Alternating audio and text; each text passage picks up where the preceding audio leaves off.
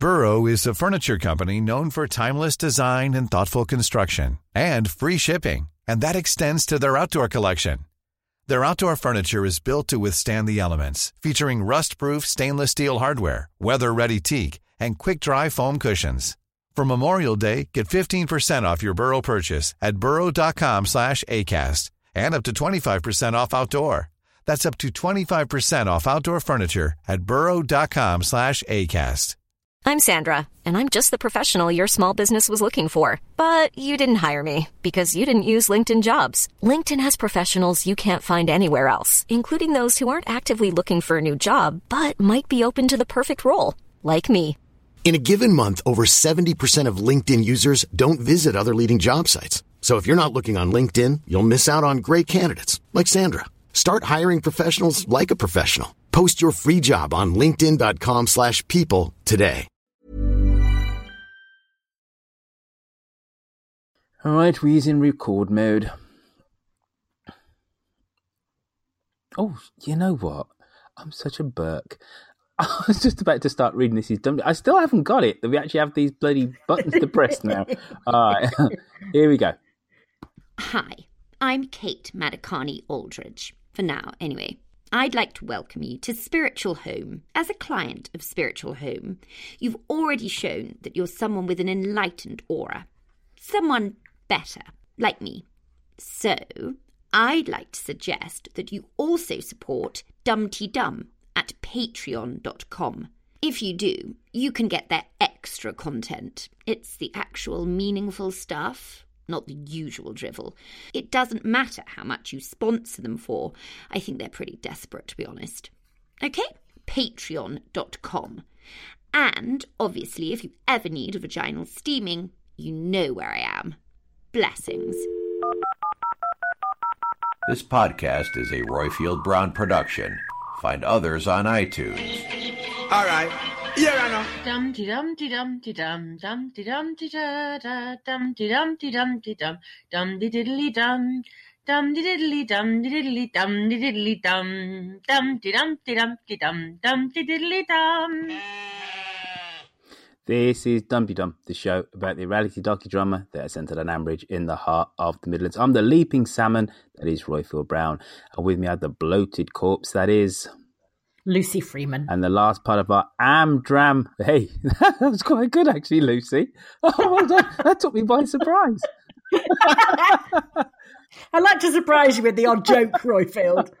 and the la- let's do that one again, folks. And the last part of our Amdram is you. Now, this week's Hey, Dum. Dum is from Nicola Headlam, the academic archer, though she is. But Lucy, somebody else would like to sing the alternative British national anthem.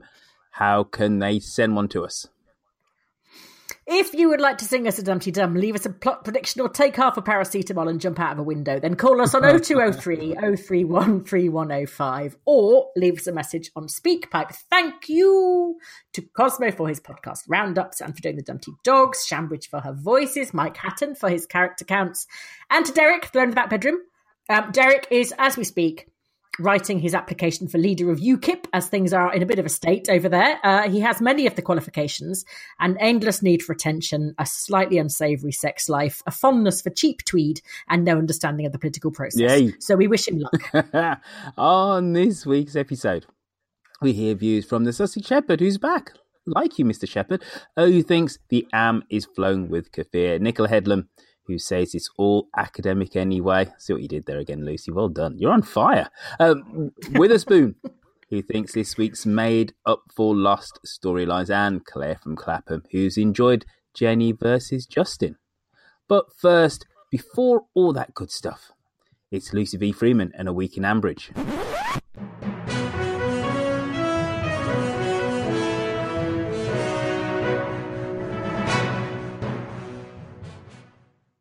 Blimey, I do know I do not know what was going on with Jenny Darling tucking Peggy into that car. Either it was a bubble car and Peggy was wearing a huge wrapper puffer jacket, but that scene seemed to go on for several years. Here we go, Mum. I'll just deflate you. There we go. Right, tuck your head down and we'll just pop the crash helmet on. If you could just move the duvet, I can get to the handbrake. Jennifer was breathing more heavily than I imagine Brian's made her do in years. Then we had it all over again the other end when we finally arrived at Bridge Farm. I thought they were going to need heavy machinery to get her out. If you could just reinflate Mum again, Pat, that would be lovely. Yeah. Peggy was a trifle nervous about her arrival at Bridge Farm as she thought Kim Chi was a girlfriend Tom had picked up on his travels. So she was delighted to hear that in actual fact, Tom had failed again and was in the grip of a huge depression about gone off milk. But he cheered up no end when he began contemplating gone off cabbage instead. Tom is the only businessman in the world who gets his inspiration from the bottom of a compost bin. Pat came in and offered Peggy a small sherry. A small sherry? said Peggy. Are you bloody kidding me? I've been trapped here for hours listening to this twonk going on about bacteria. Bring me a bloody bucket and a straw. Tom thinks he's a failure at everything he touches, said Peggy. I wonder why. Maybe it's because he's a failure at everything he touches. Maybe Tom could consider pickled fish. The am is bloody full of them, bobbing around in a soup of Brian's hubris. At least that's an explanation for Krusty's utterly inexplicable and unexplained enthusiasm for swimming in a ditch. Apparently, Brian had buried a load of builders in some rubble in a field, and bits of them had now started running off into the am and made the fish go dead.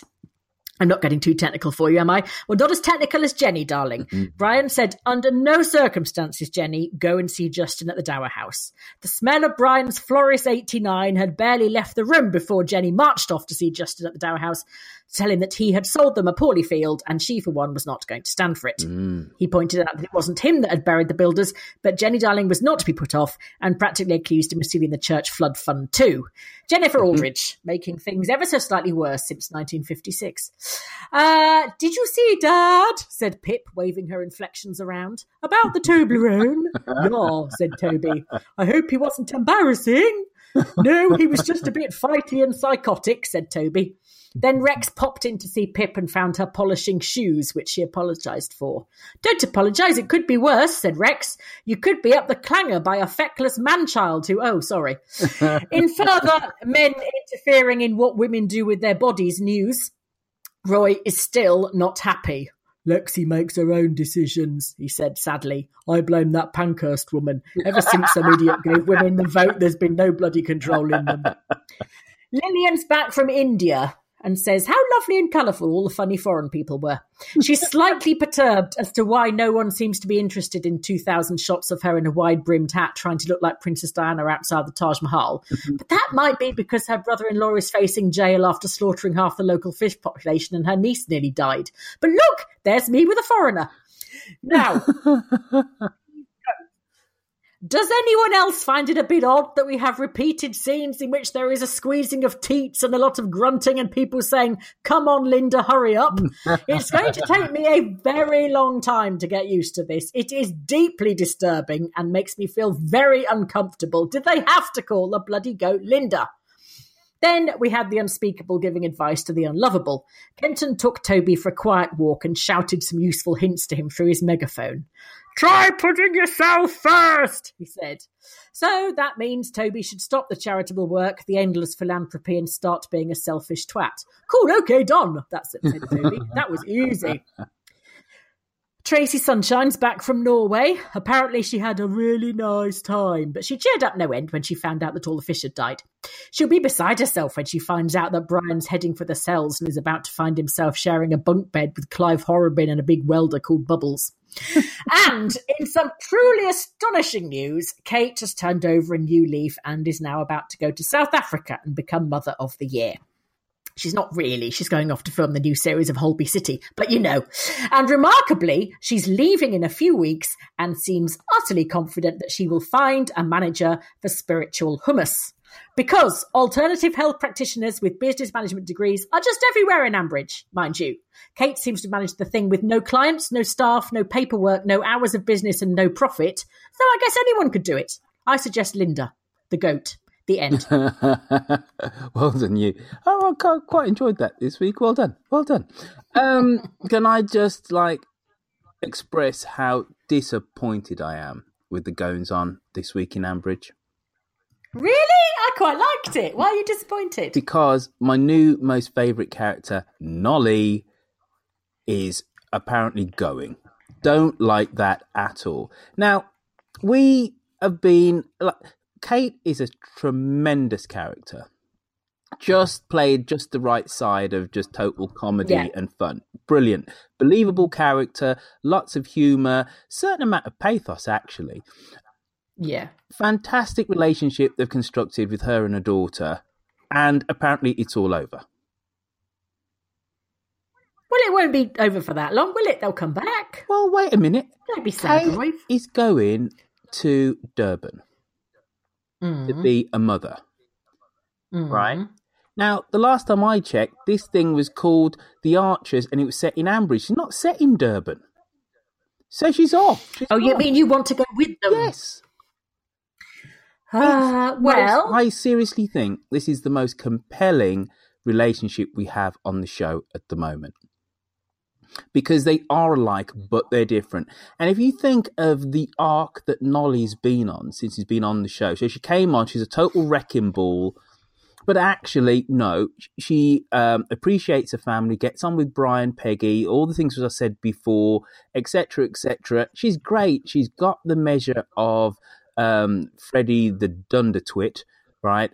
But you know, at the heart of it was this pain with her mother. Hence, she took the drug and whatever. I just why, why, why are we writing them out so soon? but she'll come back, won't Yeah, she? Because she'll gonna have be to go to university. then it's going to be all a new Nolly and uh, probably even a new Kate. I don't. I want these pair to Mm. continue. I Mm. want that chemistry. I don't want a big bloody pause, a break for three years, and then she comes back. She sounds different, and Kate's all different. I want these pair because they're golden. yeah, yeah, yeah. you know, the only thing I would say was that the, you know, the drug, the drug thing, and then all of a sudden, Kate stepping up and being a mother was a bit of a handbrake turn, but still, Yeah. I'm I was still invested in these pair. I want these pair, and I want them now. I don't want them in three years' time, eighteen months' time. I want them now, Lucy. I'm very upset. Just saying. You know, last week, me and Rob Art hmm. were saying that it feels like we're treading water at the moment. Yeah.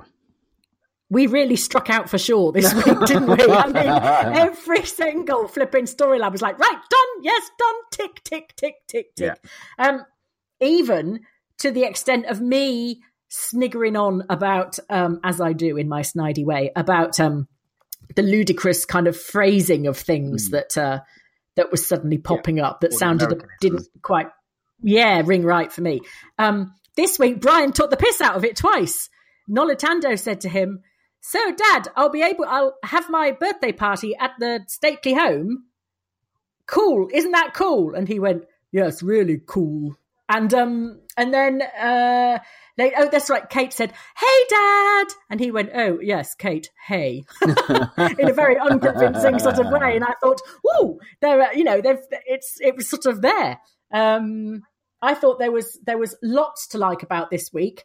I don't know. Everyone always says, "Oh, that's so real, unrealistic." I have I've never been anywhere near anybody that's taken pills, so I have no idea if that was right or not. Mm. Um, but I did think she did a good job uh, uh, in terms of, of acting. However, however the however realistic the actual scene was, I thought she did a really good job, and it made me cry. Actually, Kate really moved me. Well, just on that note, right? They what they should have done was a bottle episode. So where she goes up there and you know she's off her tits, so to speak, on that on that ledge, and it's just her and Kate the whole episode. That would have been really good. So her and Kate, and then it's you know in the hospital. Then it's the next day when she's kind of coming through, coming to, and whatever. Considering that if we are to believe what they're saying is that Kate's going to be off in a week, it, this would have been a really good way of underlining, kind of wrapping up the whole relationship, the arc that the the that the two characters have been on. Kate is now going to try and be a mother. She realizes she's been totally selfish, etc. Nolly kind of is kind of come, you know, is coming to terms with the, her relation, relationship with her mother, etc., etc., and that she's going back off to South Africa because I just think she's been a tremendous, tremendous character, and that would have been a really lovely way of basically, you know, waving goodbye to them, you know, for a little time. We didn't need uh, the other stuff, is what I would say. Um, Something I didn't get was, you know, before, um, you know, earlier on in the year, they said Mm. uh, about, uh, no, sorry, late last year, they said, Mm. oh, there's going to be a huge um, inheritance storyline.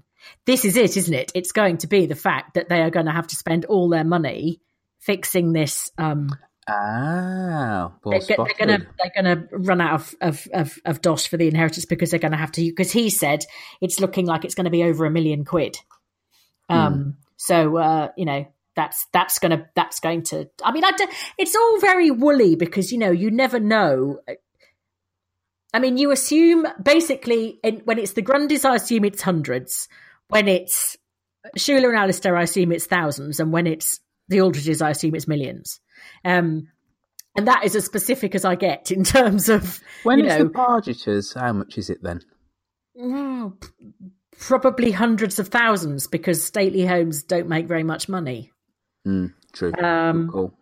But you know, I mean, he's he's an actual business. He leases land. He's got properties and blah blah blah. I mean, I know Low looks this as well, but you know what I mean.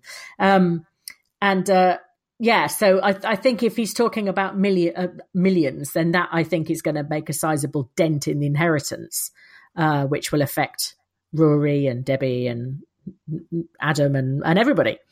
Um, You know, and It'll be very interesting, Ruth's kind of interjections and all of that, won't yeah, it? Yeah. And and you've got to say ten out of ten for the misdirection that the script writers have given us for the last year and a half. With us thinking that this was um, Rob, Rob's doing with blocking up a culvert. Yeah.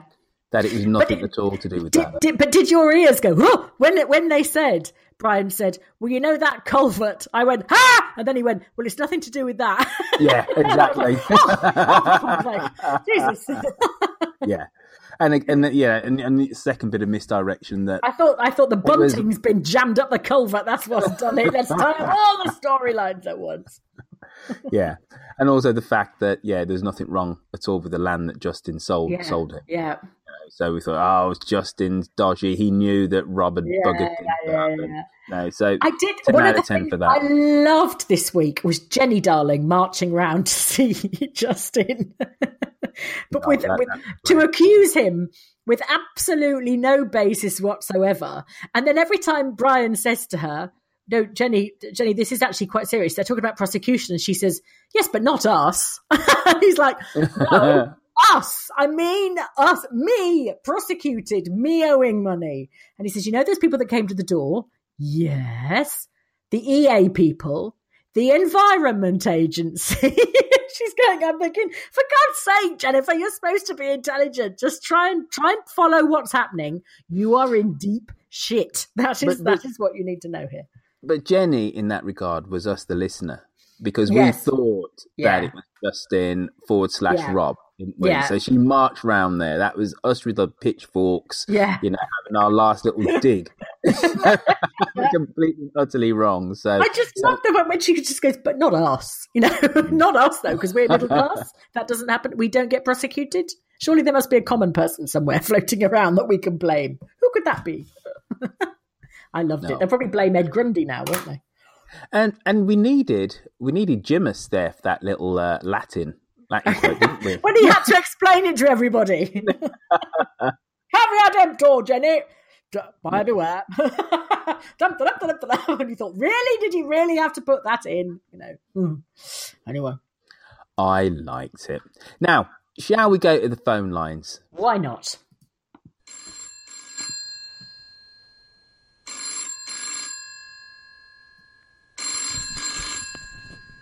Hello, Ambridge 3962. Who's first then, Lucy? Sussex Shepherd. Good evening, Roifield, Lucy, Robert, and all fellow Dumpty Dummers around the world. It's the Sussex Shepherd here, um, aka, of course, Borsetshire Sheep Herder of the Year, uh, brackets Sussex Division, uh, brackets sub-region around my house. Um, anyway, I've got three things to say, and they all run the risk of being completely out of date by the time we get to the end of the week, because it's only, what are we, Tuesday evening, so here goes nothing anyway. Um, number one, does anybody else think it's suspicious that just two days after Helen gets rid of all the kefir, suddenly the am is stuck with all the dead fish in the world? There's nobody drinking the kefir. Um, number two, Where are Matt's suitcases? Now, I run the risk of having a little bit of a rant-et here, so feel free to turn down the volume or switch off for a bit. Um, I want to know what was in them. I mean, I understand writers needing to set up potential plot lines for later that they can come back That's to if they need to, but I mean, they haven't just led us down the garden path there. We're halfway to Felpersham. I want to know what was in his suitcases. I've been waiting months. okay, rant over. Um, point three, a little bit more serious. I think this baby is going to be the end of Roy and Lexi. So where we're at the moment is that she's not going to have it because that'll upset Roy. That's going to fester, isn't it? I mean, she's going to be feeling that she's betrayed who she is. It's her nature to be kind and generous and giving to an absolute fault. I mean, that's her identity. That's who she wants to be. That's who she sees herself as. And she's going to really resent Roy making her question that side of her. And she's going to see it as he stopped her from being who she is. And that's never going to end well. So I think this baby's going to be the end of it. She's tried to do what will help Roy get over it, but it's not going to help them both. Anyway, that's it from me. Hope you're all well. Speak to you soon. Bye. Bye. Hmm. You know the suitcases. Yeah. I kind of I was I was struggling because I did my three week holiday Mm. from the Archers over Christmas. I had a hell of a lot to listen to in a very short space of time, and I was trying to to sort of process everything that had happened, and now I've completely forgotten. They were behind the they were behind the bar in the Bull because Mhm. he asked Nick to put them behind the bar, didn't he? Yeah. If he made a donation to the bloody fireworks fund or whatever it was. See, why can I remember that bit? But that, I can't remember what. Where did the police take them away? No, he he took them. He was always lugging them everywhere, and they were always really heavy. And he was anxious about them all the time, wasn't he? He was anxious about them all the time. They were really heavy. Everybody kept on remarking how heavy they were. and by pure happenstance, um, I think it was a Freakonomics or a Planet Money, no, Planet Money podcast I'd heard the week before about money laundering. And he said the reason why you money launder is isn't just the accounting so there is a clean or cleaner trail of where the money's truly come from. It's because paper money is much heavier than people realize. That you cannot carry it around in suitcases. A week later on the archers there is matt struggling. I was like it's money. And that's the reason why he was like so anxious about it because he, he had literally had tens of thousands of pounds in Ah. suitcase and he hadn't um you know he hadn't washed the money he'd physically got the cash because he's ripping everybody off so he's gone to the account he's emptied the account he's got the cash but he hasn't uh, put it in you know he hasn't changed it into an, into another asset hang on, hang on. How can money? Money's very thin bits of paper. no but when you Unless have he had a suitcase of full it, of pound coins. But yes, I can see that. but, you when know. when uh, loose literally seven days beforehand planet money podcast somebody go back listen to planet money round about early november and they say paper money when you have it in bundles is much heavier than everybody realizes How Couldn't can believe it be? loose i don't bloody know right Okay. All right. I'll stop asking you the same question over and over again. Thank you Right. On planet money don't get it though. well, How can well it regarded NPR podcast. These people know what they and it was all about money laundering. Why do you do it? Offshore Well, I am accounts. very yada, sad, yada, but I yada. have never had enough money to notice whether or not it was bloody heavy or But not. think about it. You know, when you have like a ream of paper, five hundred sheets of paper. Yes. It's actually quite a weight. Think about it. Yeah, that's true. There you go. And you imagine like, Well, it's all um, in what, or something. 20, 20 reams of paper in a suitcase is going to be heavier than you actually, you know, will think. You think piece of paper is nothing. A ream of paper, 500 sheets of A4 paper, actually has a decent weight to it. Maybe that's what he's got in the case 500 sheets of A4 paper. That's how he's washed his money. So- I've invested in A4. which is an, which is one thing over in America. I had no idea they don't have A4 paper in America. That's why that's why setting up a printer is such a sodding nightmare because its default setting is the American bloody size of paper. Mm. I, it, it, was something which had passed me by, considering you know half of what I used to do was graphics and, and, and whatever. I had no idea. I walked into the print shop the other day. I Can have a can have a like ten A4 copies? And the man looked at me like I was mad. I went ten A4 copies. You're a copy shop. And I like, Oh, we're in America. The only people do things differently. Mm, yeah, so very peculiar. But anyway, uh, money. Now, what was the other thing he said? Uh, he said about Lexi and Roy that it's going to break them up, but it isn't because mm. shit, later on in the week, Sussex Shepherd, as I'm sure you now know, and everyone mm. else does, she has. Well, Roy sounded like he was coming round to the idea because he wants to make her happy. Mm.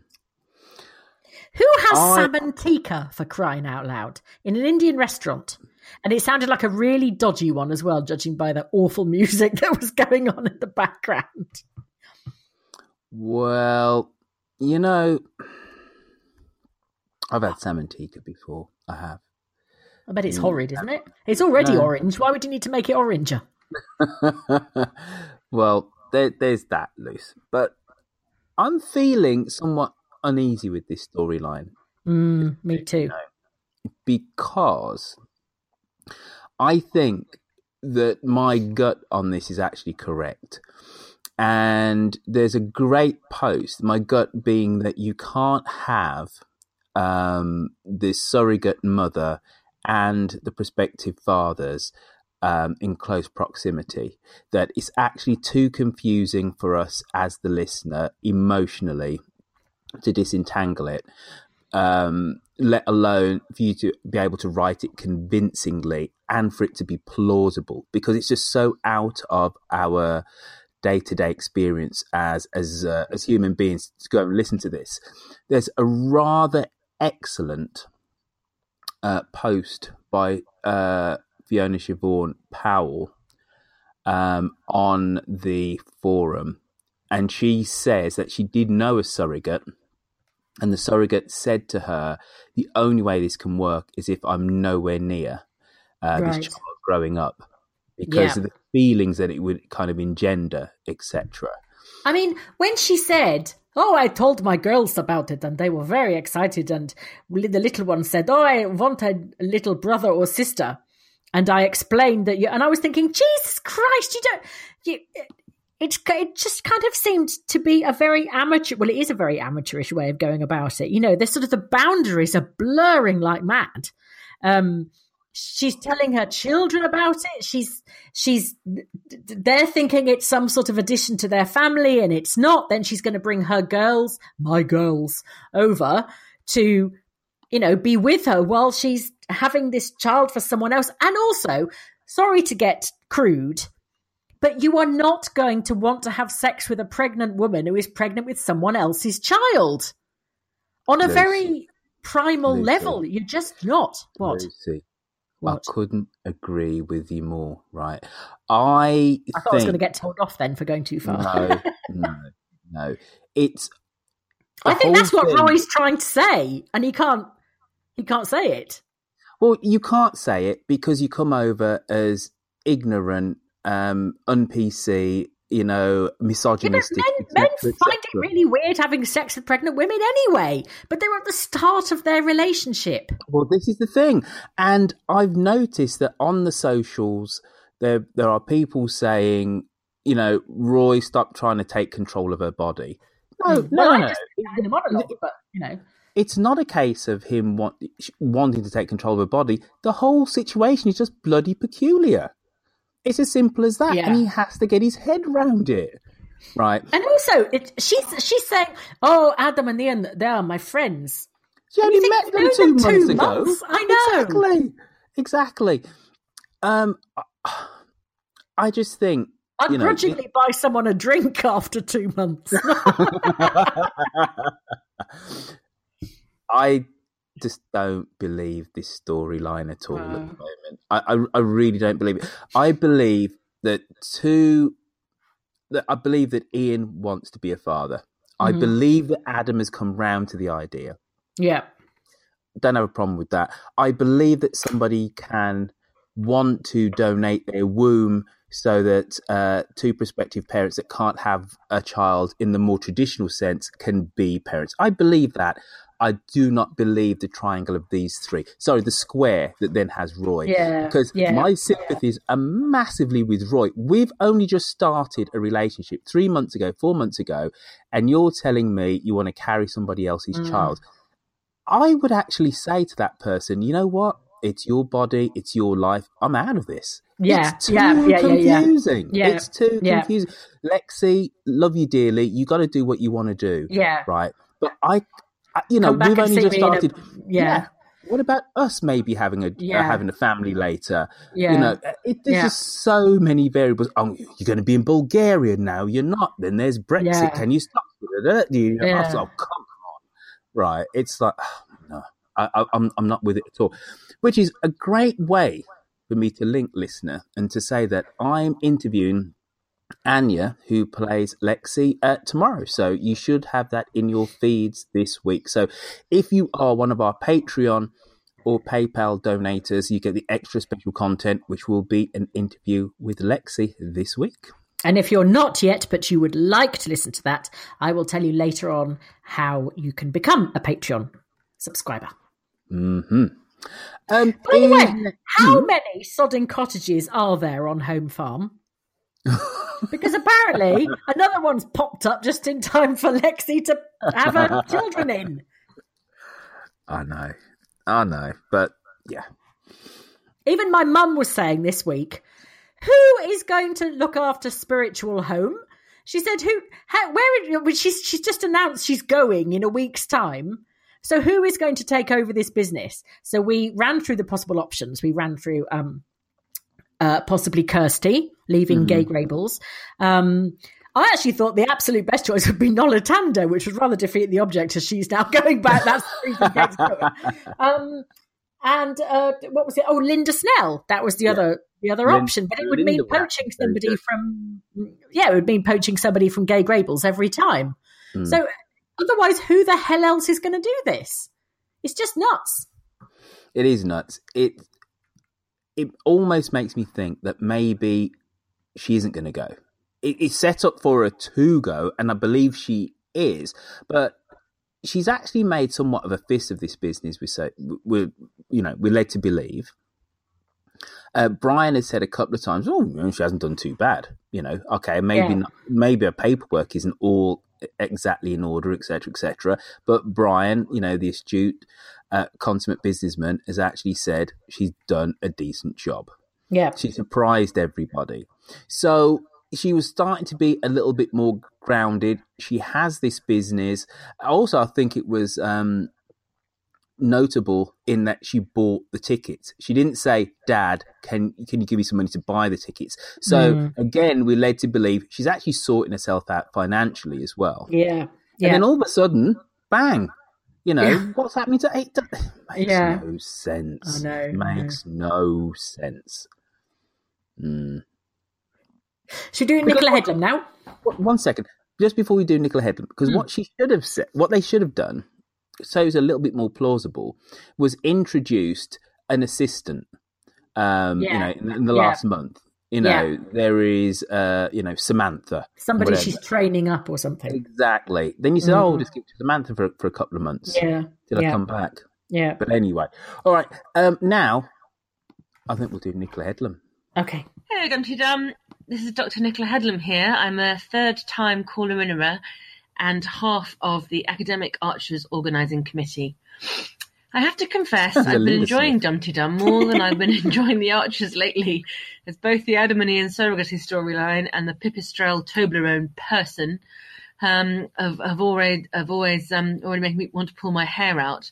Um, I've got a bet uh, that Pip will have boy girl twins, but even before they arrive, they they're awful. Um, I put on Twitter that I was peeved as David and Toby both seemed to be thinking only of themselves and how the pregnancy reflected on Yep. them. And then Uncle Kenton gets in on the act. Horrors.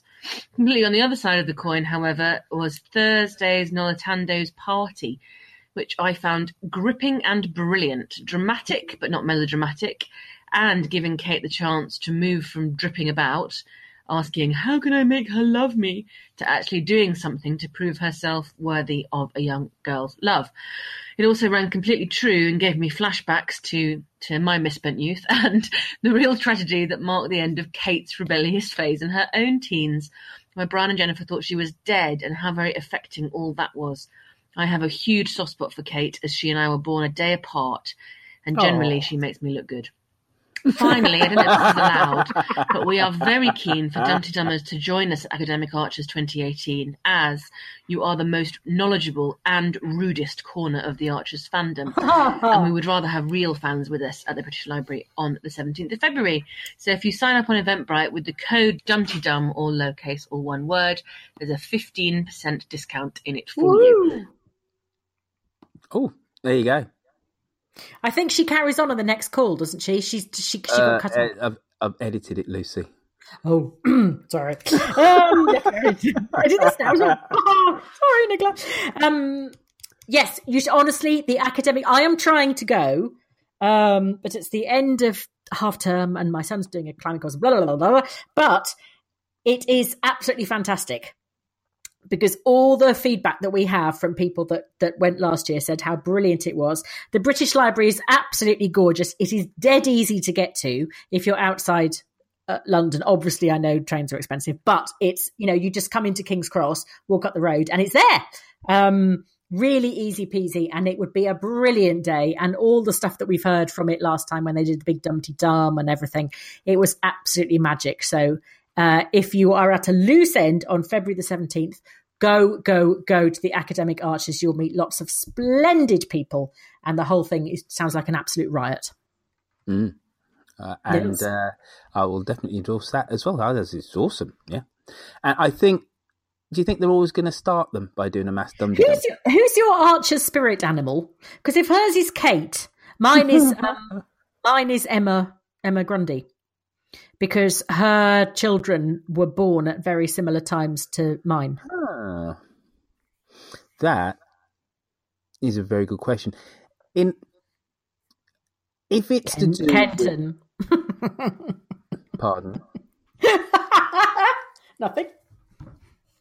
I tell you what, right? Considering you're painting me out to be some feckless, no good wastrel, right? if, if it's if it's Kenton, what I would say is this: I very much thought that what Kenton had to say to Toby Yeah. um, actually touched me. hmm And again, I, sometimes I look at social media and I just don't get what's going on, right? And I think that people very much re- people kind of forget somehow that this is um, a drama of which, with the exception of Rob Titchener, there really aren't any villains. But people Mm. just take against certain characters and just say, Mhm. well, you know, they're good, they're bad, they're a wastrel, they're this, they're that. And the way that Toby's been written, I think, is absolutely great. He came in as this. I was going to say Hooray Henry. Wasn't quite a Hooray Henry, but you know, he was a you know he was a rugby rugby public school lad, wasn't he? Exactly, exactly. And slowly but surely, um, that has been peeled back, and you're Mm. actually seeing somebody who actually does love Pip, and actually does want to be a father. Mm. Now, I was in a very similar circumstance uh, 17 years ago, where I had fatherhood thrust upon me Mm. and I didn't have the the rush of chemicals within my body to tell me that number one, this was right for me right now. I didn't have the space in, uh, mentally to get round the idea. I was just presented with the facts. Mm. I'm gonna I'm gonna have this pregnancy, like it or lump it. Considering that Pip had what six weeks to change her mind, do a complete 180 to realize this is right for her, for him to go off and to spend two three weeks moping around, feeling sorry for himself, is actually quite reasonable, right? It's Mm. actually quite reasonable because she had twice as long to get her head round Yeah. it. She had twice as long. right? And also, they weren't a thing by then. No, not at all. Not at all. So when I heard that conversation between um, Kenton and where Kenton said, I made mistakes. I really Mm. wish um, I was there for um, Meriel. And, you know, if I'd have my time over again, right? I'm very lucky that with my children, that um, I was there for their birth. Mm. And even though they've gone to Canada, you know, they, they didn't go to Canada. They, they went to Canada like f- some five years after, you know, Mm. they, they they were born. But I'm no apologist for God, men. how did you say goodbye to them? I'll tell you, Lucy. right, you know, this is to start me off, right? But the last day, the last their last evening in the UK really was. uh, anything you say, it just sounds like like a cliche, but it was a roller coaster, right? Um, so I'd known for months that they were going. The mom says, "Right, I'm just going to take them to Canada." The mother's Canadian, so it wasn't like you know there was some rhyme or reason to it. But she'd always promised me that even though we were going to uh, be parents but not be together, she would never do this. Mm. She always said, "I'll, Oh. I'll, I'll," you know, yeah." She and that was part of her way of making me come to terms with the fact. She says, "I will never take your kids away from you." Right. Then five years later, circumstances changed. She was taking them.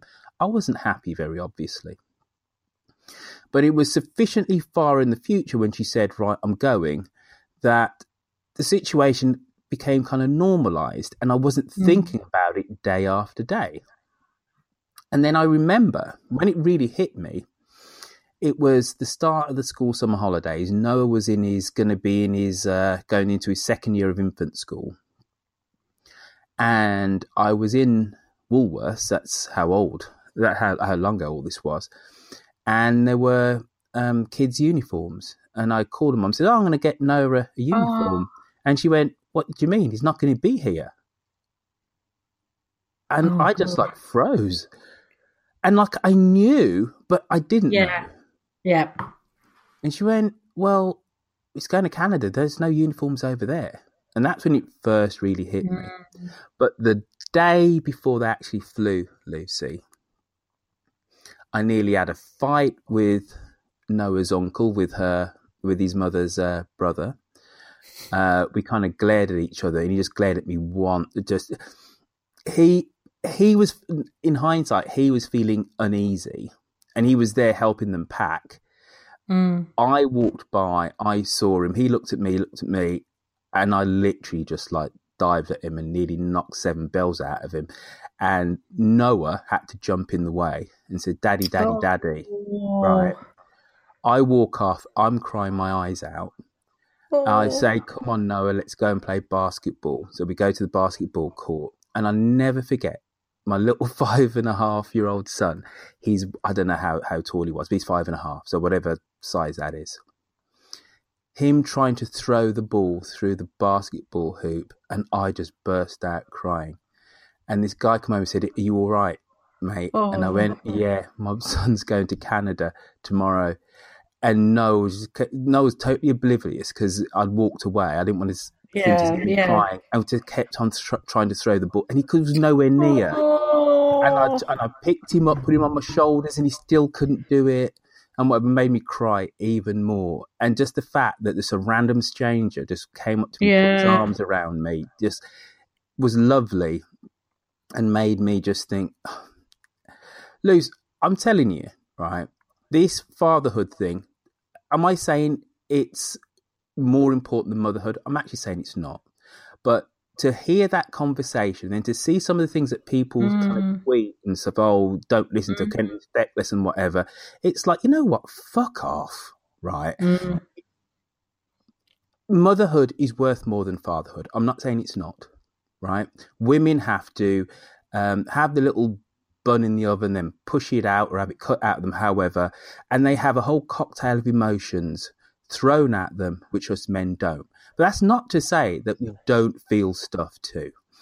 And and I just completely and utterly related to that conversation from Mm. both parts. The regret of somebody who is separated from their child. Yeah. I'm lucky. My kids live in Toronto, my biological kids, because my issue still is in London. And I see them on average one month out of the year. And I was talking to Noah yesterday. I've set him set him up an internship in Toronto through a friend, actually through Catherine Warren, who listens to to the Archers and, and Dum Dum.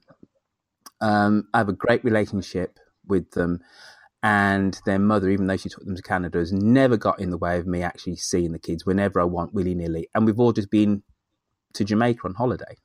Yeah. I'm really lucky, right?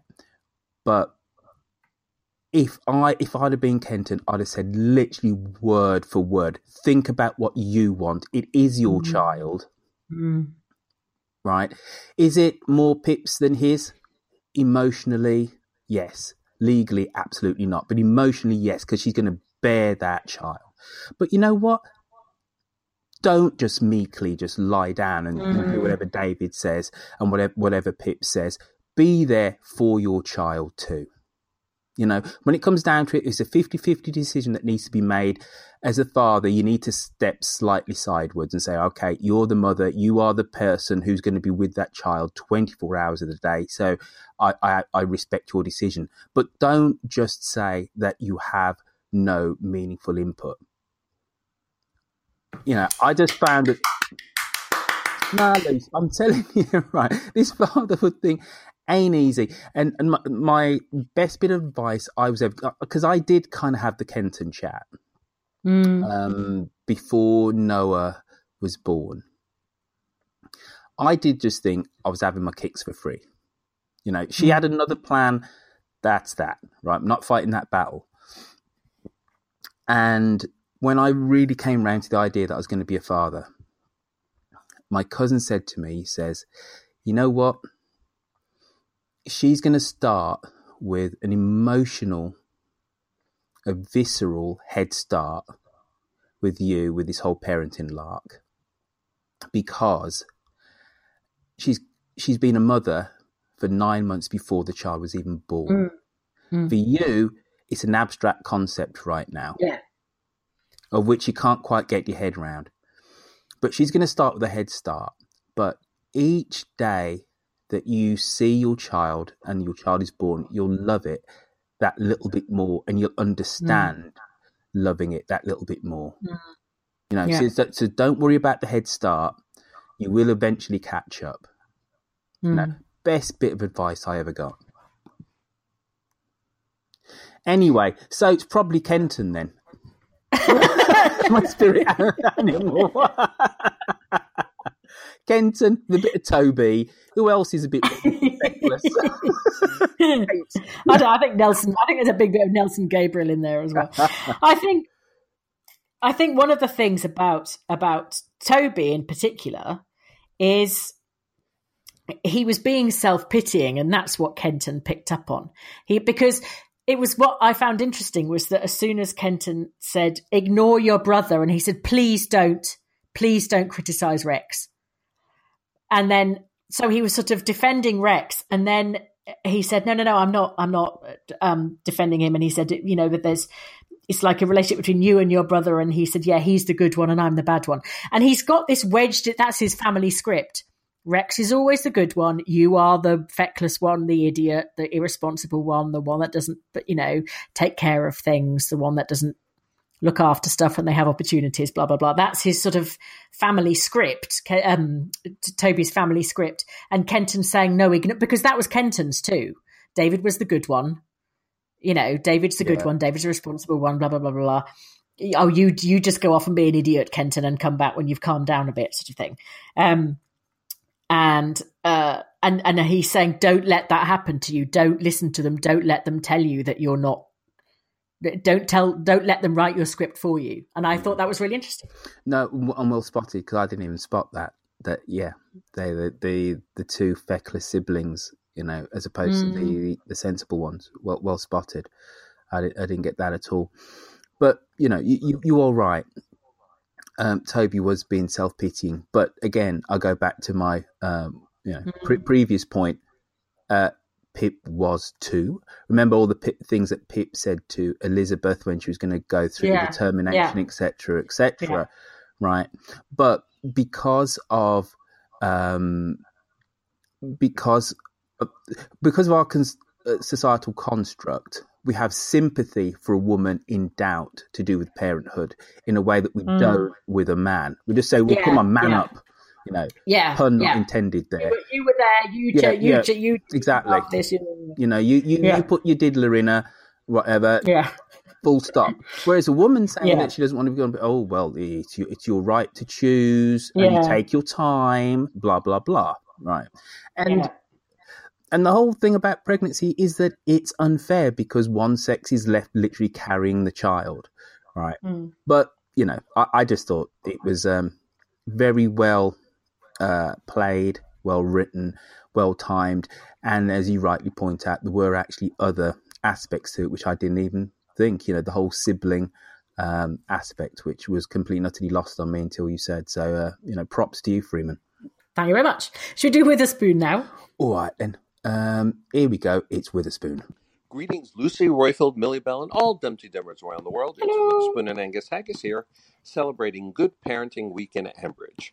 First, there's been a lot of discussion about the quality of the recent Ambridge goings on, but I think this week we had some cracking payoffs to the percolating storylines.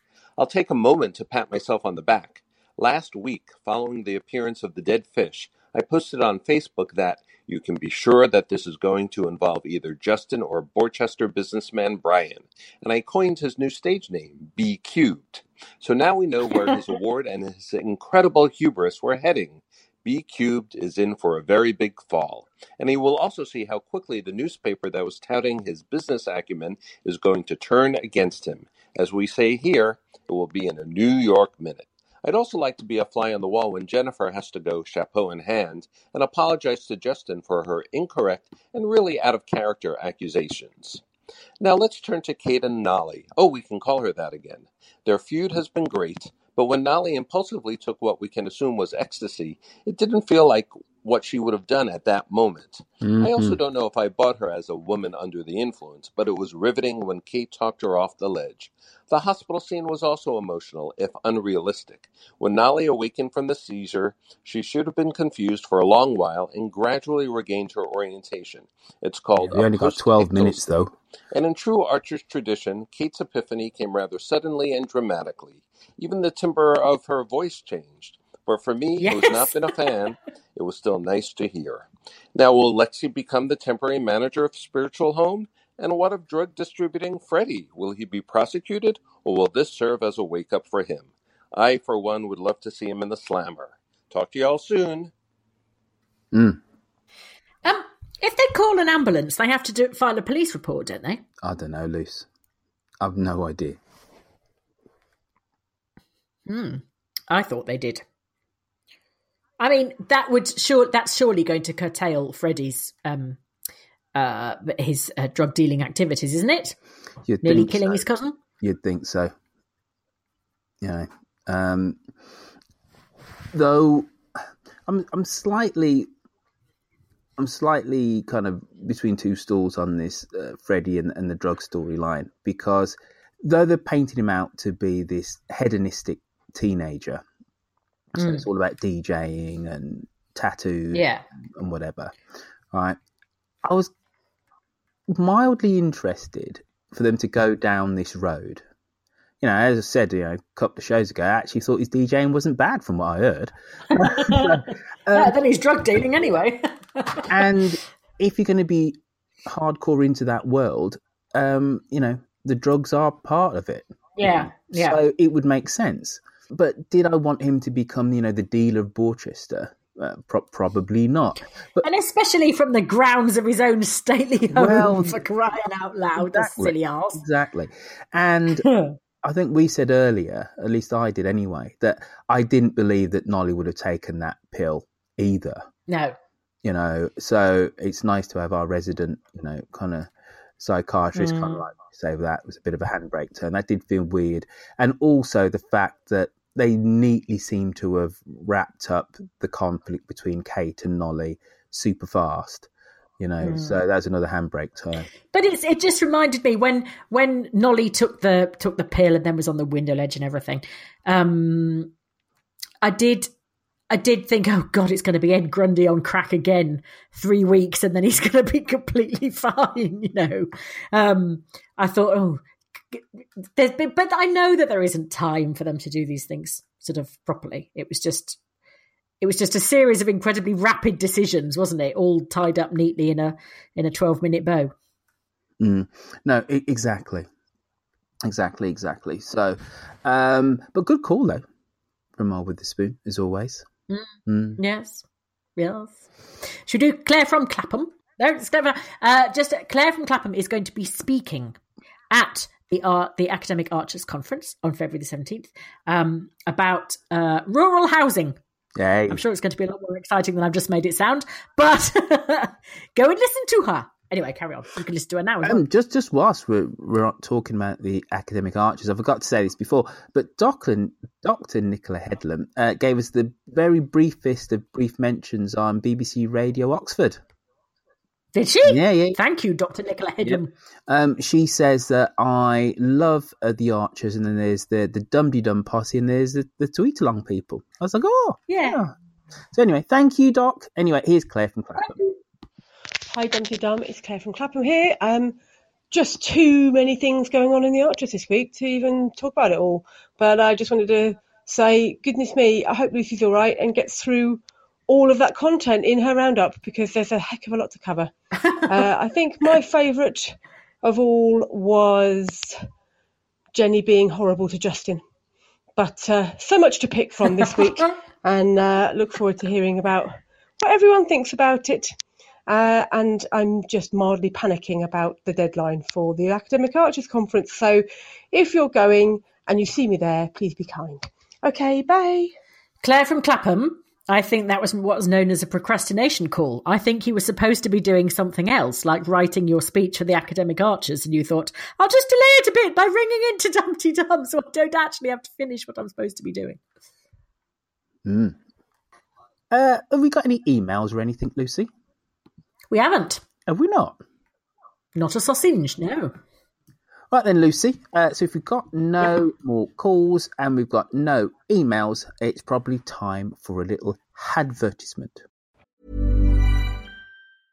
Selling a little or a lot? Shopify helps you do your thing however you cha-ching. Shopify is the global commerce platform that helps you sell at every stage of your business. From the launch your online shop stage to the first real life store stage, all the way to the did we just hit a million orders stage. Shopify is there to help you grow. Shopify helps you turn browsers into buyers with the internet's best converting checkout. 36% better on average compared to other leading commerce platforms because businesses that grow grow with Shopify. Get a $1 per month trial period at shopify.com/work. shopify.com/work. Burrow's furniture is built for the way you live. From ensuring easy assembly and disassembly to honoring highly requested new colors for their award-winning seating, they always have their customers in mind. Their modular seating is made out of durable materials to last and grow with you. And with Burrow, you always get fast, free shipping. Get up to 60% off during Burrow's Memorial Day sale at burrow.com slash ACAST. That's burrow.com slash ACAST. burrow.com slash ACAST. Millions of people have lost weight with personalized plans from Noom, like Evan, who can't stand salads and still lost 50 pounds. Salads, generally, for most people, are the easy button, right? For me, that wasn't an option. I never really was a salad guy. That's just not who I am. But Noom worked for me. Get your personalized plan today at Noom.com. Real Noom user compensated to provide their story. In four weeks, the typical Noom user can expect to lose one to two pounds per week. Individual results may vary.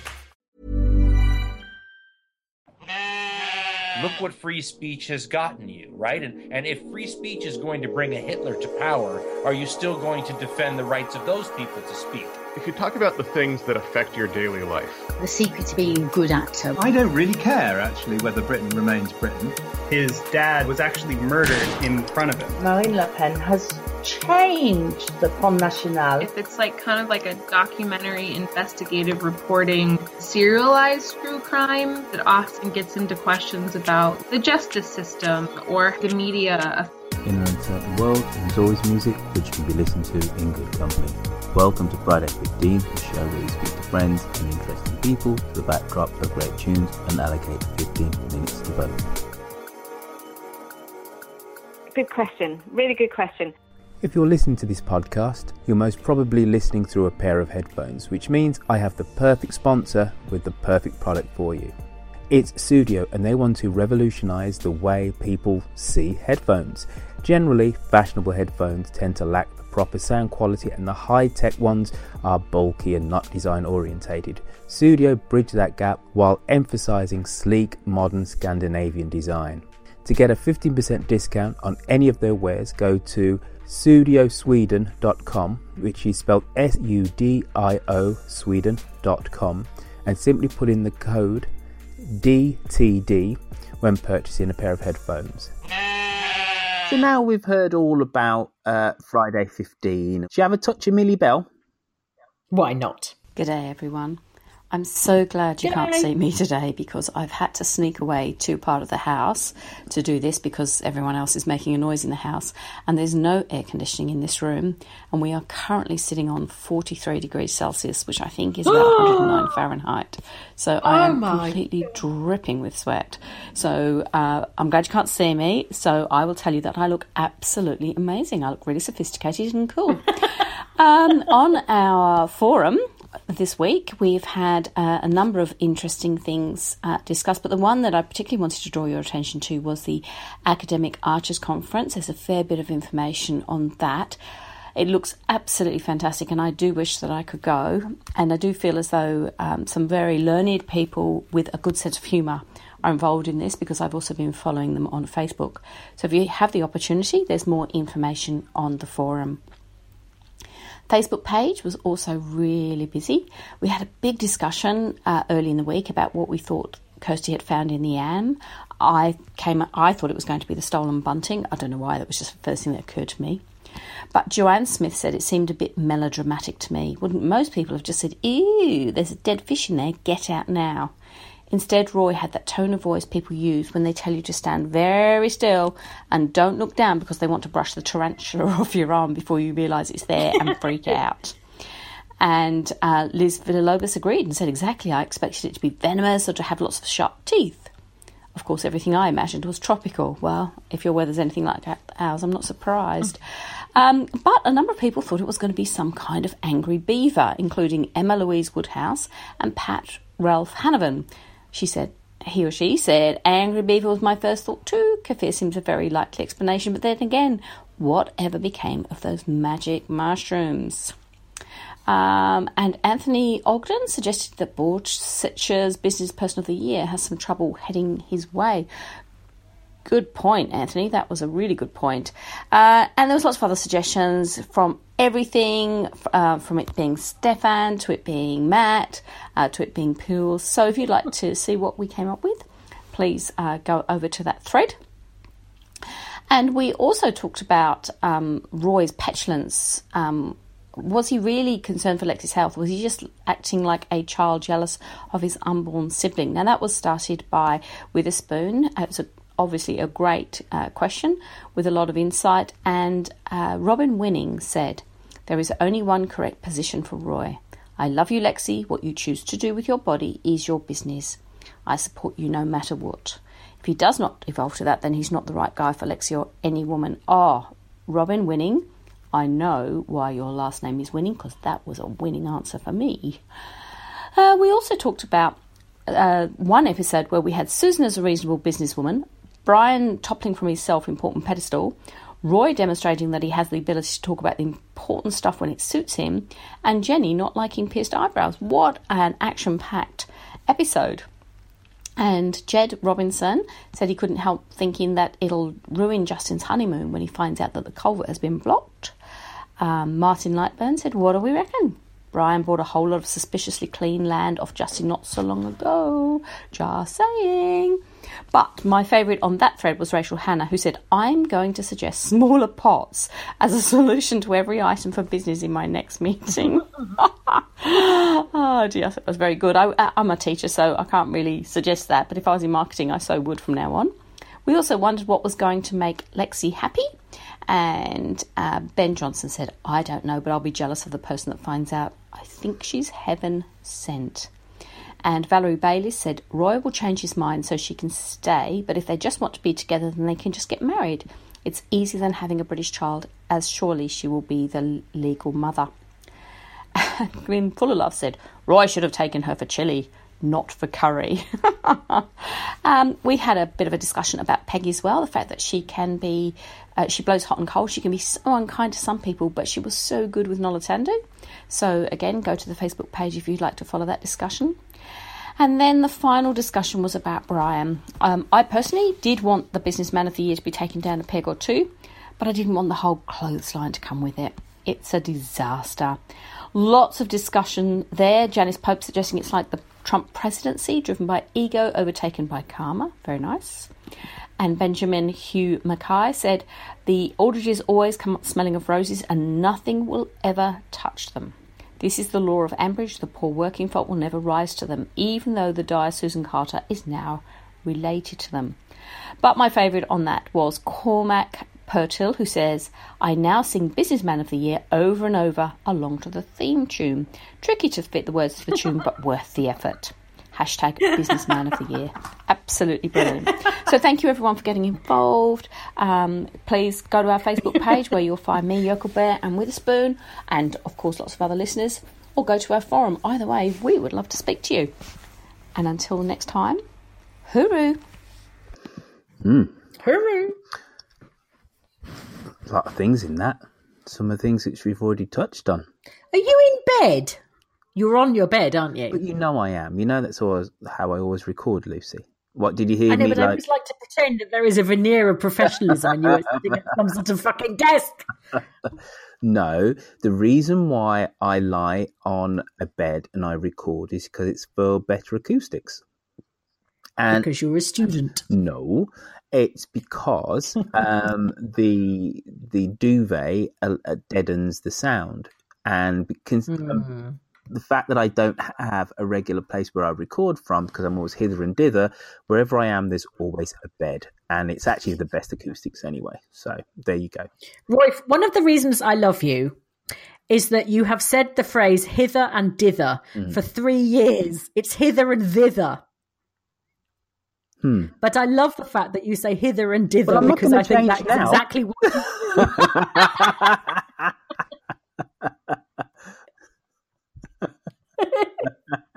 I'm hither and dither. ah, should we do tweets of the week Yes, now? please. Exeter Dormouse said that is a really unkind way to describe Peggy's Aldridge descendants. Toxic runoff. Henry Jenkins. Sell kefir in little bottles. That way, people don't have to hate it. No, sorry. Henry Jenkins. Sell kefir in little bottles. That way, people don't have to hate a lot of it in one go. Very true. Ackley Lewis. I wonder if Roy, Tom, and Toby all stood together in the River Am, and the combined force of their self pity made the fish kill themselves. Um, John John 21 said, Roy spots a beaver in the Am, but it belonged to Kirsty doing some incongruous January skinny dipping. And the winner tweet of the week is the real Justin Elliott, who said, Brian Aldridge has nothing to do with me or my chairmanship. Brian was a staffer who worked for me after I had already won the chairmanship by defeating 17 candidates, often described as the most talented field ever assembled in Damara. Very good. Well done, sir. Well done, sir. Um, I, I feel a bit emotionally spent. Do you? Yeah, Is that because of all the talking about the babies? yeah. It's it's been like it's been like a dum dum with a little bit of walkie talkie thrown in the middle. a dumpty walkie talkie dum. Folks, um, we have a website. It's called dumteedum.com. You can go there and you can join the forum. You can see the posts. You can see um, all the manner of wonderful things you can do when you're part of the wonderful Dum Dum community. Oh, you can even do Tractor, um, which had a little bit of a hiccup over the Christmas time, but is now all fixed.